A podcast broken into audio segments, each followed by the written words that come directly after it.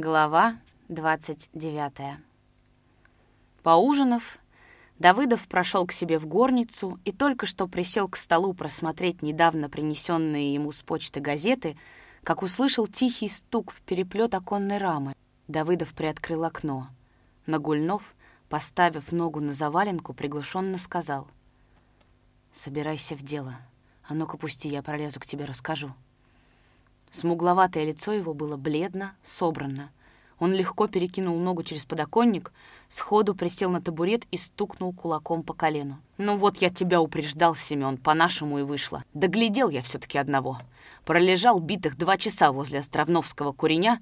Гляжу, идет невысокенький, идет сторожка, прислушивается. Стало быть, кто-то из них, из этих самых супчиков.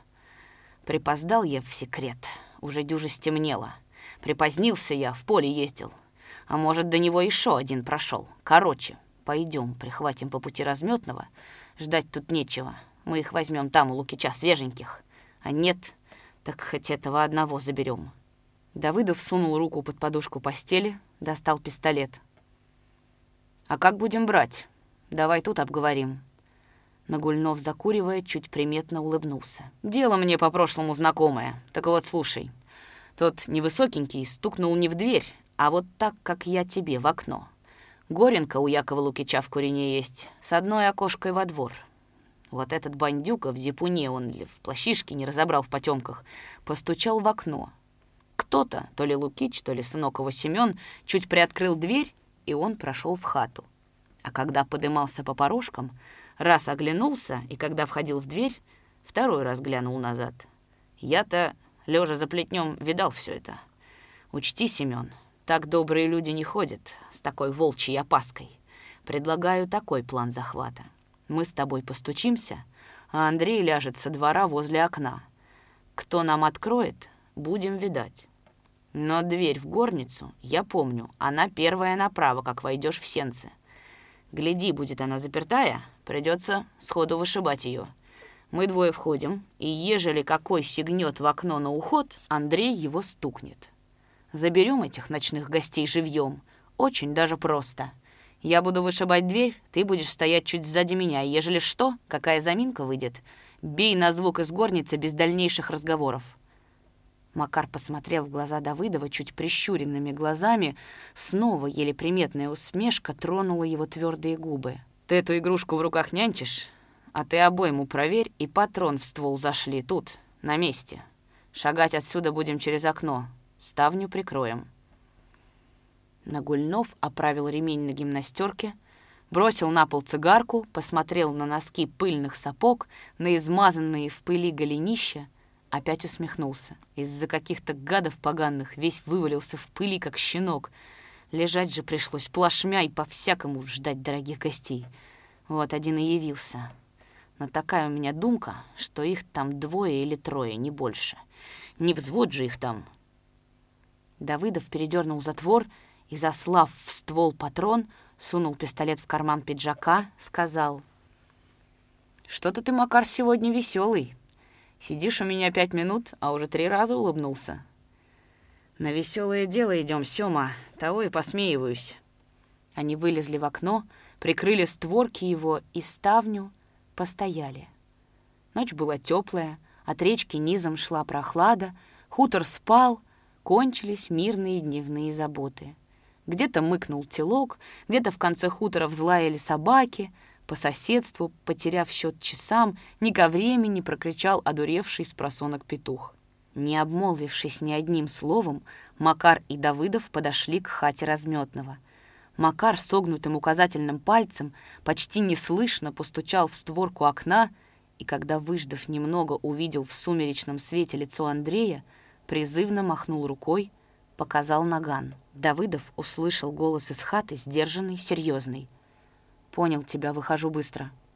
Разметнов почти тотчас же появился на крылечке хаты. Прикрывая за собой дверь, с досадою проговорил — и все-то тебе надо, Нюра, ну зовут в сельсовет по делу, не на игрище же зовут, ну и спи и не вздыхай, скоро явлюсь. Втроем они стали, тесно сблизившись. Разметнов обрадованно спросил. «Неужто налапали?» Нагульнов приглушенным шепотом рассказал ему о случившемся. Втроем они молча вошли во двор Якова Лукича. Разметнов лег под теплый фундамент, прижавшись к нему спиной. Ствол нагана он осторожно уложил на колено. Он не хотел лишнего напряжения в кисти правой руки. Нагульнов первый поднялся по ступенькам крыльца, подошел к двери, звякнул щеколдой. Было очень тихо во дворе и в доме Островного. Но недобрая эта тишина длилась не так уж долго, из синей отозвался неожиданно громко прозвучавший голос Якова Лукича. «И кого это нелегкое носит по ночам?» Нагульнов ответил. «Лукич, извиняй меня, что бужу тебя в позднюю пору, дело есть. Ехать нам с тобой в совхоз за раз надо, неотложная нужда». Была минутная заминка и молчание. Нагульнов уже нетерпеливо потребовал. «Ну что же ты, открывай дверь!»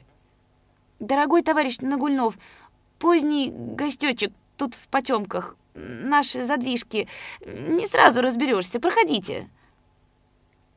Изнутри щелкнул железный добротный засов, плотная дверь чуть приоткрылась. С огромной силой Нагульнов толкнул левым плечом дверь, отбросил Якова Лукича к стене и широко шагнул в сенце, кинув через плечо Давыдову. «Стукни его в случае чего!» В ноздри Нагульнову ударил теплый запах жилья и свежих хмелин но некогда было ему разбираться в запахах и ощущениях. Держа в правой руке наган, он левой быстро нащупал створку двери в горенку, ударом ноги вышиб эту запертую на легкую задвижку дверь. «А ну, кто тут стрелять буду?» Но выстрелить не успел. Следом за его окриком возле порога грянул плескучий взрыв ручной гранаты, и страшный в ночной тишине загремел рокот ручного пулемета — а затем звон выбитой оконной рамы, одинокий выстрел во дворе, чей-то вскрик. Сраженный, изуродованный осколками гранаты, Нагульнов умер мгновенно. Оринувшийся в горницу Давыдов, все же успевший два раза выстрелить в темноту, попал под пулеметную очередь. Теряя сознание, он падал на спину, мучительно запрокинув голову, зажав в левой руке — шероховатую щепку, отколотую от дверной притолоки пулей. Ох и трудно же уходила жизнь из широкой груди Давыдова, наискось, на вылет простреленный в четырех местах. С тех пор, как ночью друзья молча, спотыкаясь в потемках, но всеми силами стараясь не тряхнуть раненного, на руках перенесли его домой, к нему еще ни разу не вернулось сознание, а шел уже шестнадцатый час его тяжкой борьбы со смертью. На рассвете на взмыленных лошадях приехал районный врач-хирург, молодой, не по возрасту серьезный человек. Он пробыл в горнице, где лежал Давыдов, не больше десяти минут, и за это время напряженно молчавшие в кухне коммунисты Гремячинской парт-ячейки и многие любившие Давыдова беспартийные колхозники только раз услышали донесшийся из горницы глухой и задавленный, как во сне, стон Давыдова. Врач вышел на кухню, вытирая полотенцем руки, с подобранными рукавами, бледный, но внешне спокойный, на молчаливый вопрос друзей Давыдова ответил. «Безнадежен. Моя помощь не требуется. Но удивительно живуч. Не вздумайте его переносить с места, где лежит, и вообще трогать его нельзя. Если найдется в хуторе лед, Впрочем, не надо. Но около раненого должен кто-то находиться безотлучно. Следом за ним из горницы появились Разметнов и Майданников. Губы у Разметного тряслись, потерянный взгляд бродил по кухне, не видя беспорядочно толпившихся хуторян. Майданников шел со склоненной головой, и страшно резко обозначались на висках его вздувшиеся вены, а две глубокие поперечные морщины — повыше переносе краснели, как шрамы. Все, за исключением Майданникова, толпою вышли на крыльцо, разбрелись по двору в разные стороны. Разметнов стоял, навалившись грудью на калитку, свесив голову, и только крутые волны шевелили на его спине лопатки. Старик шалый, подойдя к плетню, в слепом безрассудном бешенстве раскачивал покосившийся дубовый стоян — Демка Ушаков, почти вплотную прижавшись к стене амбара, как провинившийся школьник, ковырял ногтем обмытую дождями глину штукатурки и не вытирал катившихся по щекам слез.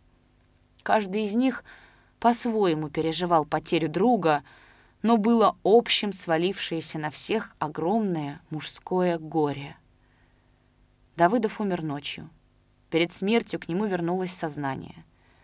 Коротко взглянув на сидевшего у изголовья деда Щукаря, задыхаясь, он проговорил.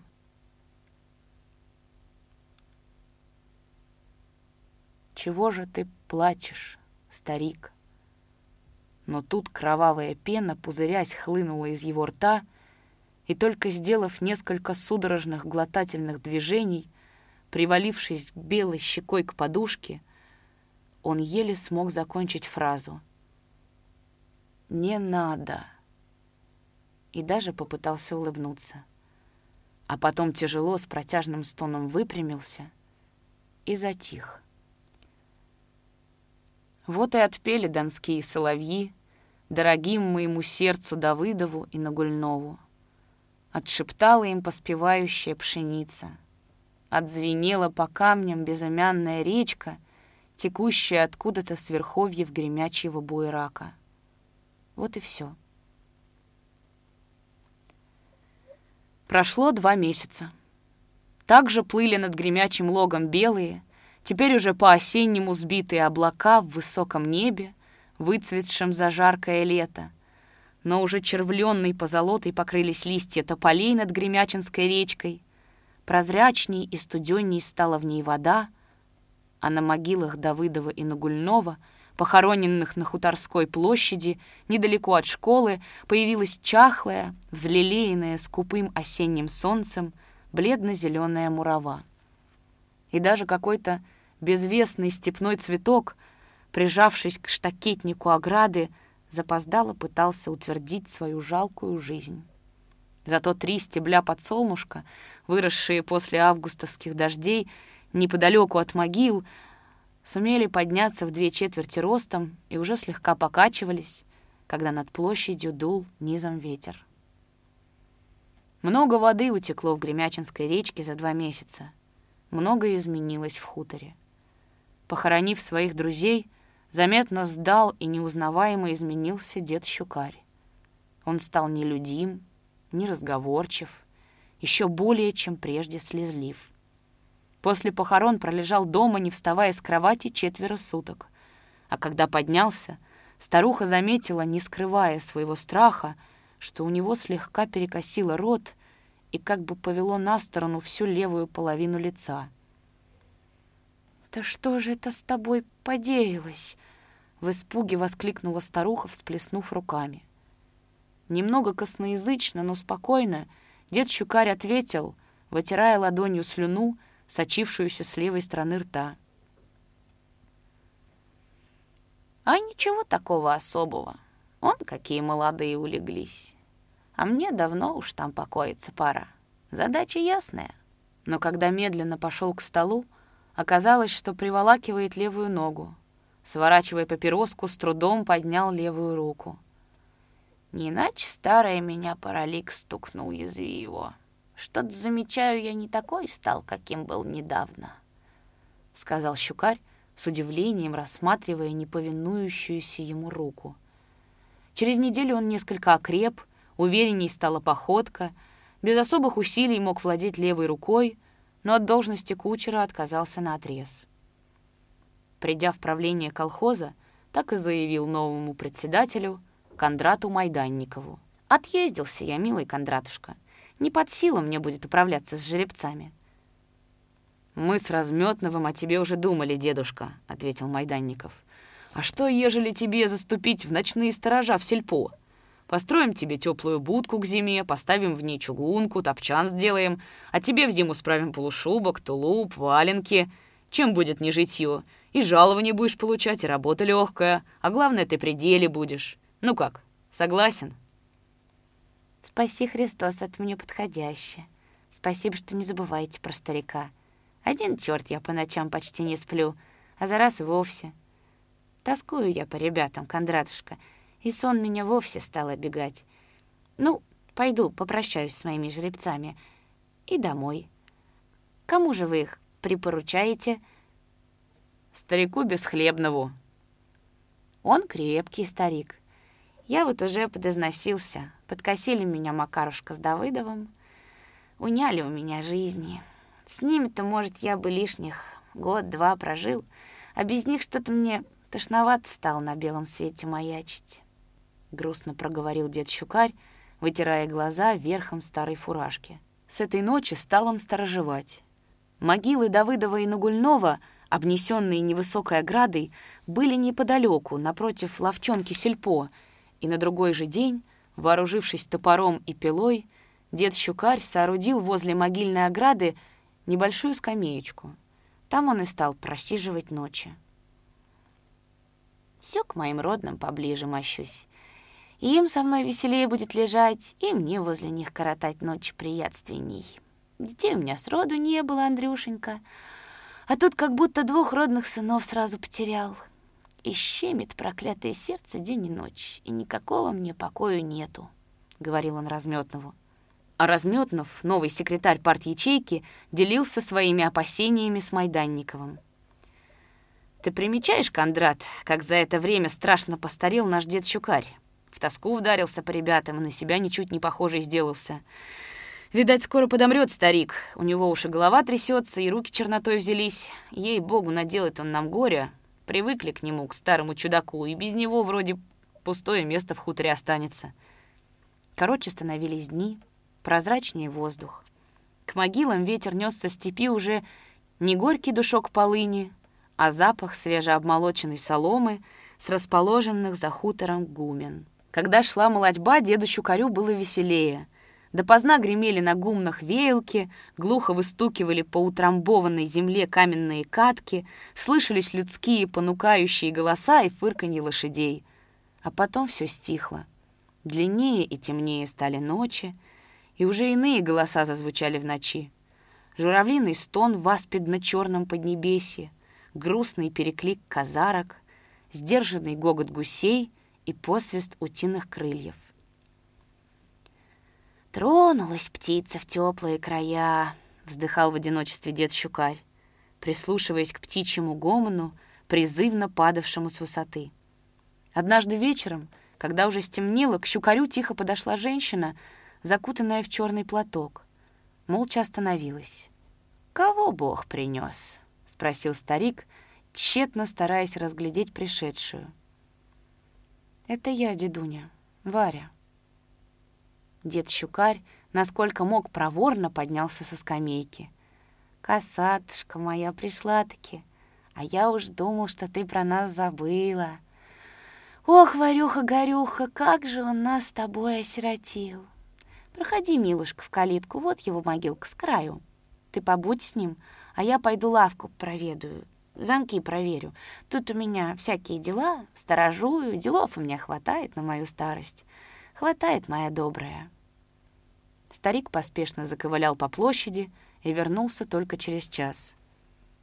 Варя стояла на коленях в изголовье могилы Давыдова, но, заслышав деликатно предупреждающее покашливание деда Щукаря, Встала, вышла из калитки, качнулась, испуганно оперлась рукою об ограду. Молча постояла. Молчал и старик. Потом она тихо сказала. «Спасибо тебе, дедуня, что дал мне побыть тут с ним одной». «Не за что. Как же ты теперь будешь, милушка?» Приехала совсем. Нынче утром приехала, а сюда пришла поздно, чтобы люди не видали. «А как же с учением?» Бросила. Наши без меня не проживут. Сёма наш был бы недовольный, я так разумею. «А что же мне делать, дедуня? Миленький?» Голос Вари дрогнул. «Не советчик я тебе, милушка моя, гляди сама. Только ты его не обижай, ведь он любил тебя. Факт». Варя быстро повернулась и не пошла, а побежала через площадь, давясь рыданиями. Она не в силах была даже попрощаться со стариком. А в непроглядно темном небе До зари звучали стонущие и куда-то зовущие голоса журавлинных стай, и до зари, не смыкая глаз, сидел на скамеечке сгорбившийся дед-щукарь, вздыхал, крестился и плакал. Постепенно изо дня в день разматывался клубок контрреволюционного заговора и готовившегося восстания на Дону — на третьи сутки после смерти Давыдова, приехавшие из Ростова в Гремячий Лог сотрудники Краевого управления ОГПУ без труда опознали в убитом разметновом человеке, лежавшем во дворе у Островного, давно разыскиваемого преступника, бывшего подпоручика добровольческой армии Литьевского. Спустя три недели в совхозе неподалеку от Ташкента к пожилому, недавно поступившему на работу счетоводу по фамилии Калашников подошел неприметный человек в штатском, наклонившись над столом, негромко сказал. «А вы уютно устроились, господин Половцев. Тихо. Давайте выйдем на минутку. Ступайте вперед. На крыльце их ожидал еще один человек в штатском с седыми висками — тот не был так безукоризненно вежлив и сдержан, как его младший товарищ. Завидев половца, он шагнул вперед, часто моргая, побледнев от ненависти, сказал «Гадина, далеко ты уполз. Думал, тут в этой норе от нас спрятаться? Ну, подожди, я с тобой поговорю в Ростове. Ты у меня еще попляшешь перед смертью». Ой, как страшно. Ой, как я испугался. Я весь дрожу, как осиновый лист, дрожу от ужаса иронически проговорил Половцев, останавливаясь на крыльце и закуривая дешевую папиросу. А сам из-под лобья смотрел на чекиста смеющимися и ненавидящими глазами. Его обыскали здесь же, на крыльце, и он, покорно поворачиваясь, говорил, «Послушайте, не трудитесь напрасно. Оружия при мне нет. Зачем бы здесь я таскал его с собой? Маузер у меня на квартире спрятан. Пошли». По пути на квартиру он говорил спокойно и рассудительно, обращаясь к чекисту с седыми висками. «Чем же ты, наивный человек, думаешь меня запугать? Пытками? Не выйдет. Я ко всему готов и все вытерплю. Да и пытать меня нет смысла, потому что, не таясь и ничуть не лукавя, расскажу все, решительно все, что знаю. Даю честное слово офицера. Два раза ты меня не убьешь, а к смерти я уже давно готов. Мы проиграли и жизнь для меня стала бессмыслицей. Это не для красного словца, я не позер и не фат. Это горькая для всех нас правда. Прежде всего, долг чести. Проиграл — плати. И я готов оплатить проигрыш своей жизнью. Ей-богу, не страшно. Слезай с ходули и помолчи, а за расплатой дело не станет. Посоветовал ему тот, к которому Половцев обращался со своей выспренней речью. При обыске на квартире у него, кроме Маузера, ничего компрометирующего не оказалось. Ни единой бумажки не было в его фанерном чемодане. Но на столе были аккуратно сложены все 25 томов сочинений Ленина. «Это принадлежит вам?» — спросили у Половцева. «Да». «А для чего вы имели эти книги?» Половцев нагловато усмехнулся. «Чтобы бить врага, надо знать его оружие». Он сдержал слово. На допросах в Ростове выдал полковника Седова-Никольского, ротмистра Казанцева, по памяти перечислил всех, кто входил в его организацию в Гремячем лагу и окрестных хуторах. Никольский выдал остальных. Широкой волною прокатились по Азово-Черноморскому краю аресты, более 600 человек казаков, рядовых участников заговора, в том числе и Островнов с сыном, были осуждены особым совещанием на разные сроки заключения. Из них расстреляны были только те, кто принимали прямое участие в совершении террористических актов. Половцев, Никольский, Казанцев, подполковник Савватеев из Сталинградской области и два его помощника – а помимо них девять человек белогвардейских офицеров и генералов, проживавших в Москве под чужими фамилиями, были приговорены к расстрелу. Среди девяти арестованных в Москве и подмосковных городках находился и один небезызвестный в кругах Деникинской армии казачий генерал-лейтенант. Он непосредственно возглавлял заговор и осуществлял постоянную связь с зарубежными иммигрантскими воинскими организациями. Только четыре человека из руководящего центра сумели избежать ареста в Москве и разными путями пробраться за границу. Так закончилась эта отчаянная, заранее обреченная историей на провал, Попытка контрреволюции поднять восстание против советской власти на юге страны. Через несколько дней после того, как в хутор приехала Варя Харламова, вернулся из поездки в шахты Андрей Разметнов. По просьбе Майданникова он ездил туда покупать для колхоза локомобиль. Поздно вечером они сидели в правлении колхоза втроем — Майданников, Разметнов и Иван Найденов, секретарь созданной в Гремячем лагу комсомольской ячейки. Разметнов подробно рассказал о поездке, о покупке локомобиля, а затем спросил — Говорят, что Варька Харламова заявилась в хутор, бросила учиться и что будто бы уже была у Дубцова, просила принять ее в бригаду. Верно это? Майданников вздохнул. Верно. Жить ты ее матери и детишкам чем-то надо. Вот она и бросила техникум. А девчонка способная. Разметнов, очевидно, уже все продумал в отношении Вари и теперь заговорил в полной уверенности, что с ним согласятся.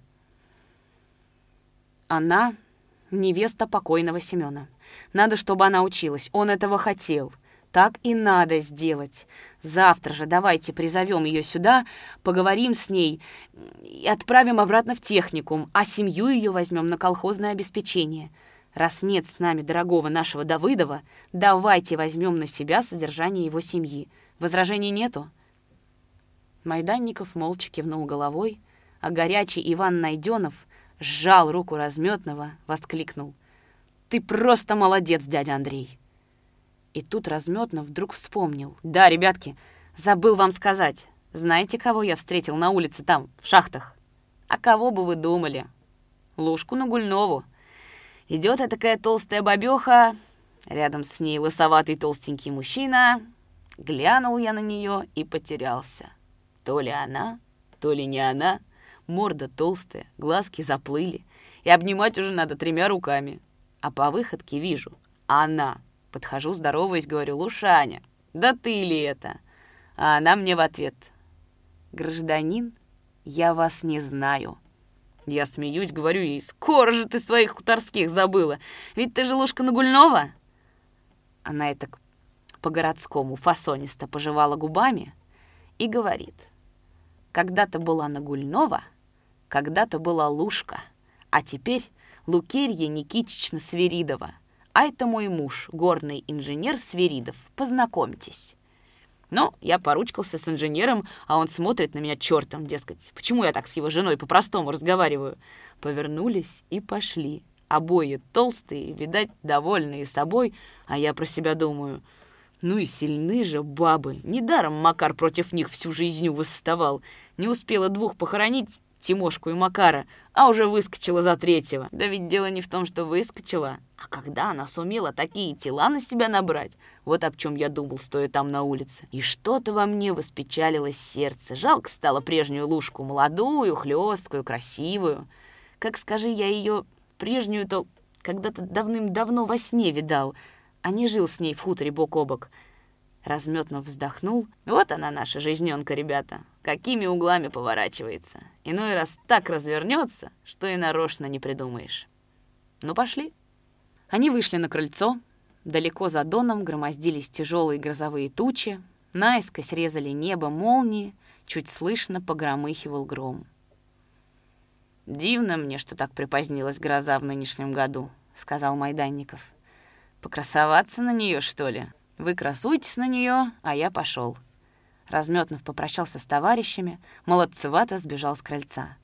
Он вышел за хутор, постоял немного, затем неторопливо направился к кладбищу, далеко, кружным путем, обходя смутно видневшиеся кресты, могилы, полуразрушенную каменную ограду. Он пришел туда, куда ему надо было. Снял фуражку, пригладил правой рукой седой чуб — и, глядя на край осевшей могилы, негромко проговорил. «Не по-доброму, не в аккурате соблюдаю твое последнее жилье, Евдокия». Нагнулся, поднял сухой комок глины, растер его в ладонях, уже совсем глухим голосом сказал. «А ведь я до ныне люблю тебя, моя незабудная, одна на всю мою жизнь. Видишь, все некогда» редко видимся. Ежели сможешь, Прости меня за все лихо, за все, чем обидел тебя мертвую. Он долго стоял с непокрытой головой, словно прислушивался и ждал ответа, стоял не шевелясь, по-стариковски горбясь. Дул в лицо ему теплый ветер, накрапывал теплый дождь.